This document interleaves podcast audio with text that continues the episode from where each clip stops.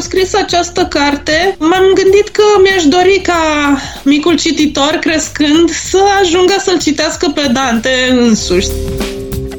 Dacă ar fi să mă gândesc la un uh, text care mi-a venit mie în cap în momentul în care m-am apucat de această muncă, a fost uh, Legendele Olimpului. Câți ochi citesc Divina Comedie, atâtea lecturi și atâtea interpretări. Una e dacă o traduce filologul, alta e dacă o traduce poetul și alta dacă o traduce teologul. Dante, dacă ar fi trăit astăzi, cred că ar fi postat pe Facebook Duceți-vă la vot.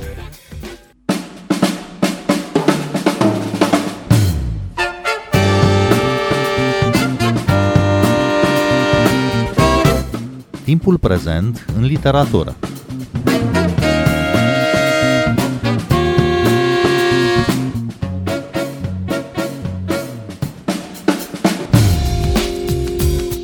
Bine v-am găsit, eu sunt Adela Greceanu și vă propun astăzi o discuție despre capodopera lui Dante Alighieri, Divina Comedie, transpusă într-o poveste pe înțelesul copiilor, pentru prima oară de o autoare de la noi, Corina Anton. Volumul uh, le propune copiilor o călătorie în Evul Mediu și în Florența lui Dante, dar și în universul imaginat uh, de acesta în cele peste 14.000 de versuri care descriu uh, infernul, purgatoriul și paradisul. Divina Comedie povestită pentru copii a apărut la Humanitas Junior cu ilustrațiile lui Mihail Coșulețu. Corina Anton predă literatură italiană medievală și renascentistă la Facultatea de Limbi și Literaturi Străine a Universității din București. Ea este invitata mea în această ediție. Bun venit, Corina Anton, la Radio România Cultural. Bine v-am găsit și vă mulțumesc pentru această invitație. Povestea pe care o spuneți plecând de la Divina Comedie cuprinde și o introducere care le explică micilor cititori cine a fost Dante, când a trăit, ce înseamnă evul mediu, cum arăta lumea lui Dante. De ce ați simțit nevoia să faceți această foarte utilă de altfel punere în context uh, sub forma unei scrisori, nu? Dragă micule cititor, așa începe cartea. Am simțit nevoia să mă adresez cititorului pentru că m-am gândit la câte ar putea să știe un copil român despre vremea lui Dante. În Italia s-au făcut foarte multe adaptări ale Divinei Comedii pentru copii, s-au făcut chiar și benzi desenate, joculețe de tot felul, dar în România nu am avut așa ceva. Copilul român nu este familiarizat cu această cultură, cu această epocă îndepărtată. Așa că am simțit nevoia să contextualizez puțin opera, să explic ce era pe vremea lui Dante, cum arăta lumea prin ochii lui Dante, în ce context a trăit el, care a fost viața lui, care au fost operele lui, educația pe care a primit-o. Toate lucrurile acestea am sperat că o să-l ajute pe uh, micul nostru cititor să înțeleagă mai bine paginile care urmează, adică povestirea Divinei Comedii propriu-zise. Cărui public, de fapt, îi se adresează cartea? De la ce vârstă până la ce vârstă? 8 plus a scris editura pe carte. Cred că mergem într-adevăr uh, la un plus așa până pe la vreo să spunem 13-14 ani, poate și un piculeț mai mult. Ceea ce am, uh, am dorit însă a fost ca oricine ar citi această carte să găsească în ea bucuria descoperirii lumii lui Dante așa încât uh, ea poate fi citită chiar și de cineva, să spunem, mai vârstnic. De părinți, de bunici. De părinți și de bunici, exact. De oricine ar dori să se apropie de Dante. Am spus deja în introducere că predați literatură italiană medievală și renascentistă. Îl predați, deci, și pe Dante, îi cunoașteți opera în profunzime și cunoașteți cu siguranță interpretările care i s-au dat de-a lungul timpului capodoperei sale. Cunoașteți foarte bine epoca din punct de vedere al uh, relațiilor de putere, al uh, religiei, al politicii, dar una e să le predai studenților și alta e să le povestești copiilor Divina Comedie. Cum ați făcut uh, trecerea de la discursul academic la un limbaj pe înțelesul copiilor? Cum ați găsit, de fapt, tonul pe care să scrieți această poveste? Într-adevăr, eu predau, îl predau pe Dante la Facultatea de Limbi Străine studenților de italiană. Îl am așadar în cap de mulți ani și știu cam ce ar trebui povestit despre el. Sunt la curent cu cele mai recente interpretări și anul acesta, cum a fost Andante, am avut prilejul să citesc o grămadă de lucruri care s-au scris, s-au propus, toate interpretările noi despre Dante. Având toate aceste informații în minte, am considerat că am simțit, de fapt, am simțit mai degrabă că nu va fi greu să torn toate acestea într-o formă accesibilă, ușor de înțeles unui copil, să găsesc, să spunem, acea formulă care să ofere plăcerea lecturii, în cuvinte mai simple. Ceea ce aș dori să spun este că, tocmai având în spate toate aceste informații, toată această formare academică, am încercat să ofer o variantă, o povestire a Divinei Comedii care să fie cât mai precisă, cât mai fidelă studiilor actuale, în sensul de a nu romanța, de a nu exagera, de a nu îngroșa tonurile, de a nu introduce acolo interpretări poate depășite. Am încercat așadar să ofer o variantă, după cum spuneam, cât mai corectă a Divinei Comedii, chiar dacă este simplificată. Nimic din ce este acolo nu este, ca să spun așa, greșit sau inexact. Vă adresați de-a lungul cărții în permanență publicului dumneavoastră, ba uneori și invitați pe copii să-și spună părerea. E o modalitate de captare a atenției sau v-a ajutat adresarea directă către micul cititor să vă păstrați în zona acestui limbaj accesibil copiilor? Cred că amândouă. Nu m-am gândit la lucrul acesta. Am, am simțit nevoia unui dialog. Probabil tocmai pentru că am obișnuința dialogului cu studenții. Predarea este o formă de dialog și este nevoie întotdeauna să-i ții atenți și să-i ții interesați. Am dorit așadar să îl țin interesat și pe cel care citește și să-i ofer niște mici teme de gândire pentru că am încercat să trag întotdeauna această epocă atât de îndepărtată, să o trag un pic către teritoriul zilelor noastre, să fac niște legături între ceea ce a fost și ceea ce poate s-a păstrat și astăzi. Pentru că nu mi-am dorit să, să-l duc pe un teren care să fie cu totul nefamiliar. Am încercat să-l fac să reflecteze că multe dintre lucrurile pe care le avem astăzi se datorează poate acelei epoci. Sunt uh, presărate în poveste și lecții discrete. De pildă am identificat uh, o lecție de ecologie pe care da. ați uh, strecurat-o pornind de la povestea Sfântului Francisc, nu? Care iubea natura, plantele, animalele, păsările. Sau la un moment dat explicați ce înseamnă să idealizezi trecutul, să vezi doar ce a fost bun și să concluzionezi că era mai bine atunci decât uh, e în prezent. Și apoi îi invitați pe copii să-și spună părerea despre asta. Pare că v-ați gândit uh, tot timpul la cititori scriind cartea. E adevărat, da. M-am gândit tot timpul la cititor și m-am gândit tocmai pentru că vorbim despre o operă atât de veche, de acum 700 de ani. Tocmai de aceea m-am gândit mereu să-l țin interesat, să-l fac să găsească acolo lucruri cu care are de a face și astăzi, să-l atrag către această epocă. Pentru că atunci când am scris această carte, M-am gândit că mi-aș dori ca micul cititor, crescând, să ajungă să-l citească pe Dante însuși, să ajungă să-l citească, dacă nu în italiană, măcar într-o traducere. Există traduceri foarte bune în română ale Divinei Comedii. O să vorbim și despre traducerile care există în română ale Divinei Comedii, dar aș vrea să, să mai rămânem uh, la cartea dumneavoastră. Cum ați ajuns, de fapt, să scrieți această poveste? Că bănuiesc că n-ați mai scris uh, pentru nu, copii. Nu, n-am mai scris și pentru mine a fost ceva neobișnuit pentru că până acum nu am activat decât în sfera universitară și de acolo sunt toate lucrările mele. A fost uh, o întâmplare fericită, să spun așa. Ideea a venit din partea doamnei director a uh, editurii Humanitas, Lidia Bodea, care i-a propus doamnei Smaranda Elian, doamna profesor Smaranda Elian, distins italianist de la catedra noastră, care de ani de zile coordonează colecția Biblioteca Italiană de la editura Humanitas. Și în contextul anului Dante, a existat între ele o discuție despre hai să facem o divină comedie pentru copii. Doamna Elian m-a abordat pe mine pentru că predam partea aceasta veche. În primul moment um, am rămas ușor descumpănită și pe gânduri am spus lasă-mă să mă gândesc puțin.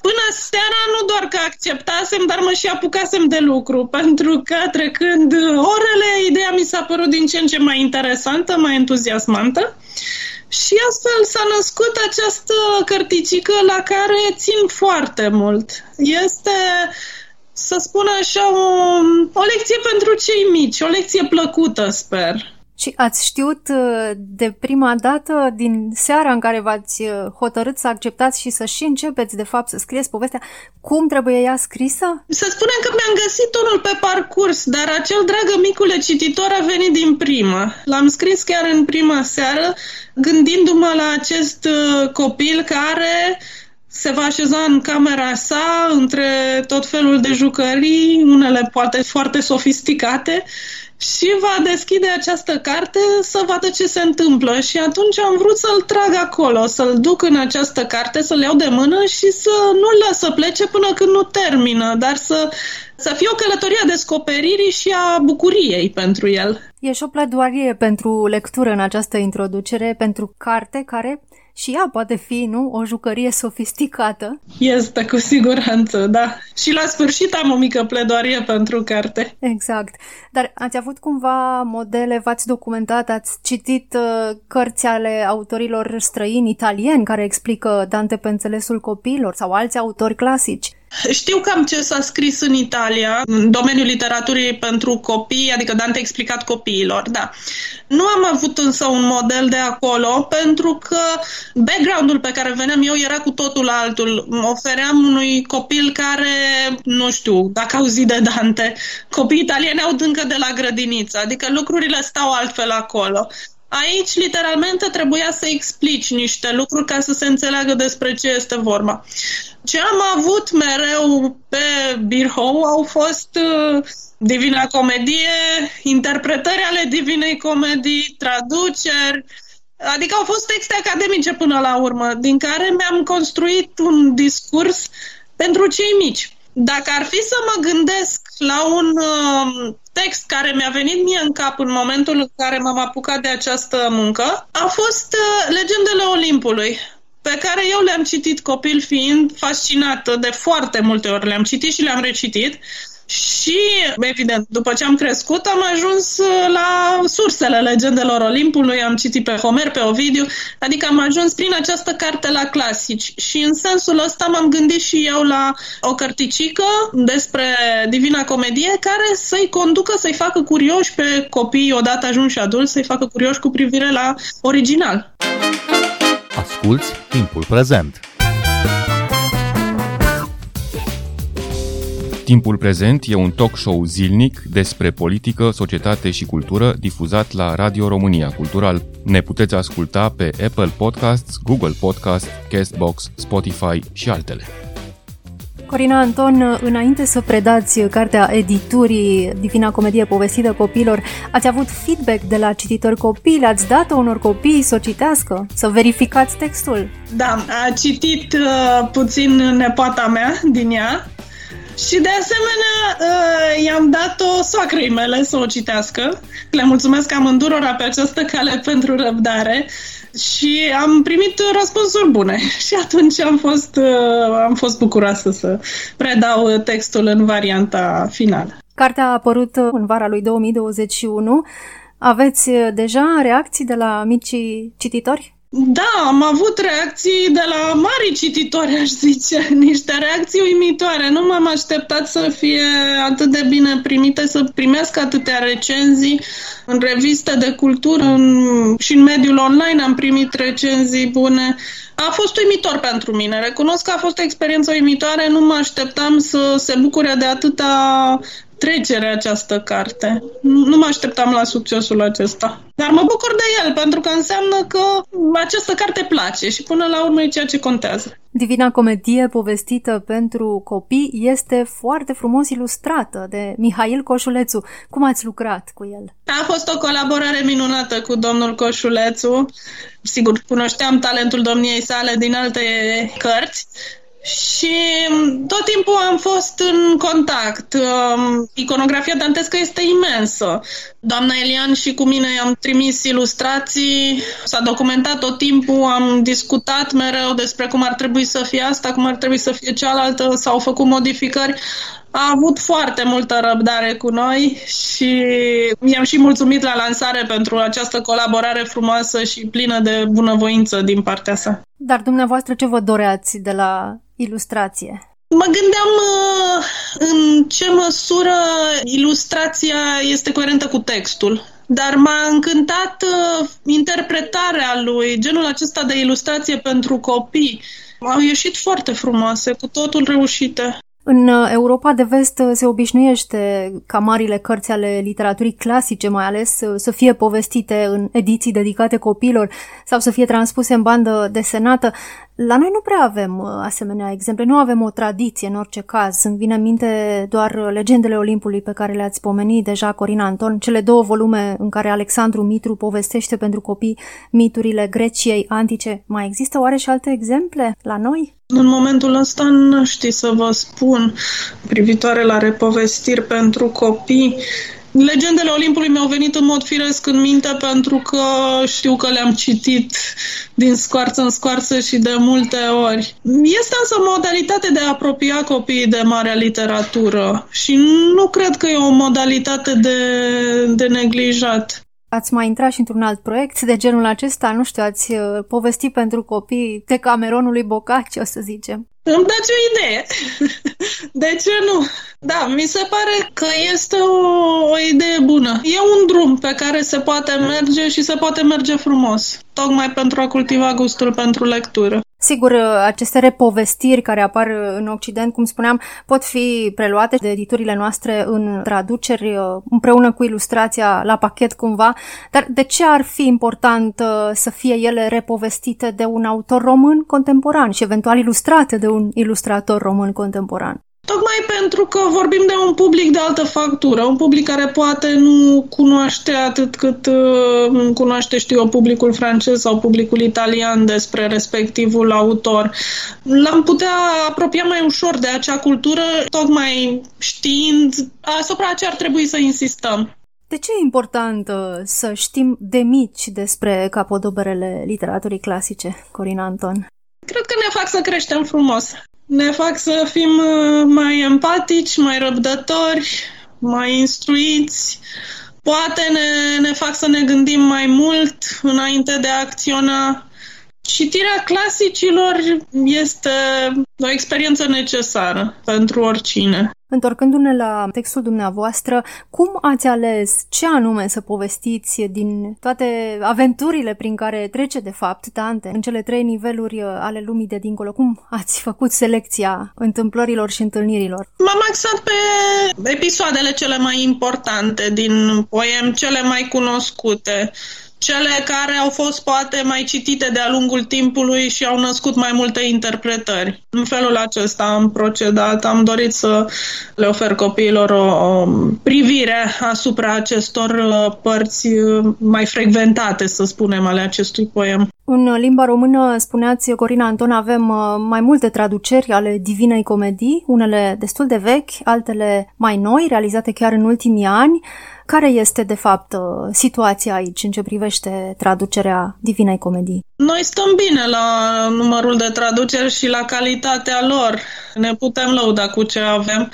Avem traducerea lui uh, George Coșbuc, publicată prin anii 20, prin uh, îngrijirea profesorului Ramiro Ortiz, care a fost fondatorul Catedrei de Italiană.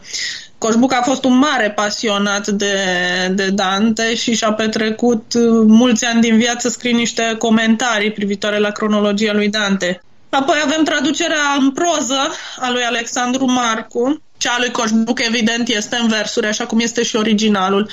Marcu a avut în minte un public de studenți și a făcut o traducere în calitate de filolog. A propus-o așadar în proză pentru a fi cât mai fidel textului, pentru a nu pierde din cauza constrângerilor rimei și ritmului, pentru a nu pierde sensul.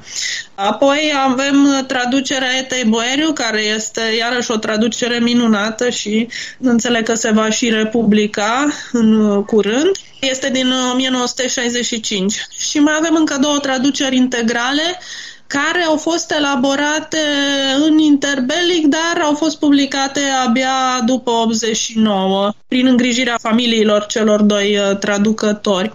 Și în rest avem uh, multe traduceri uh, parțiale, mai ales traduceri ale Infernului. Infernul este acea parte a Divinei Comedii care a trezit cel mai mult interes de-a lungul timpului, nu doar la noi, în general a fost partea cea mai citită.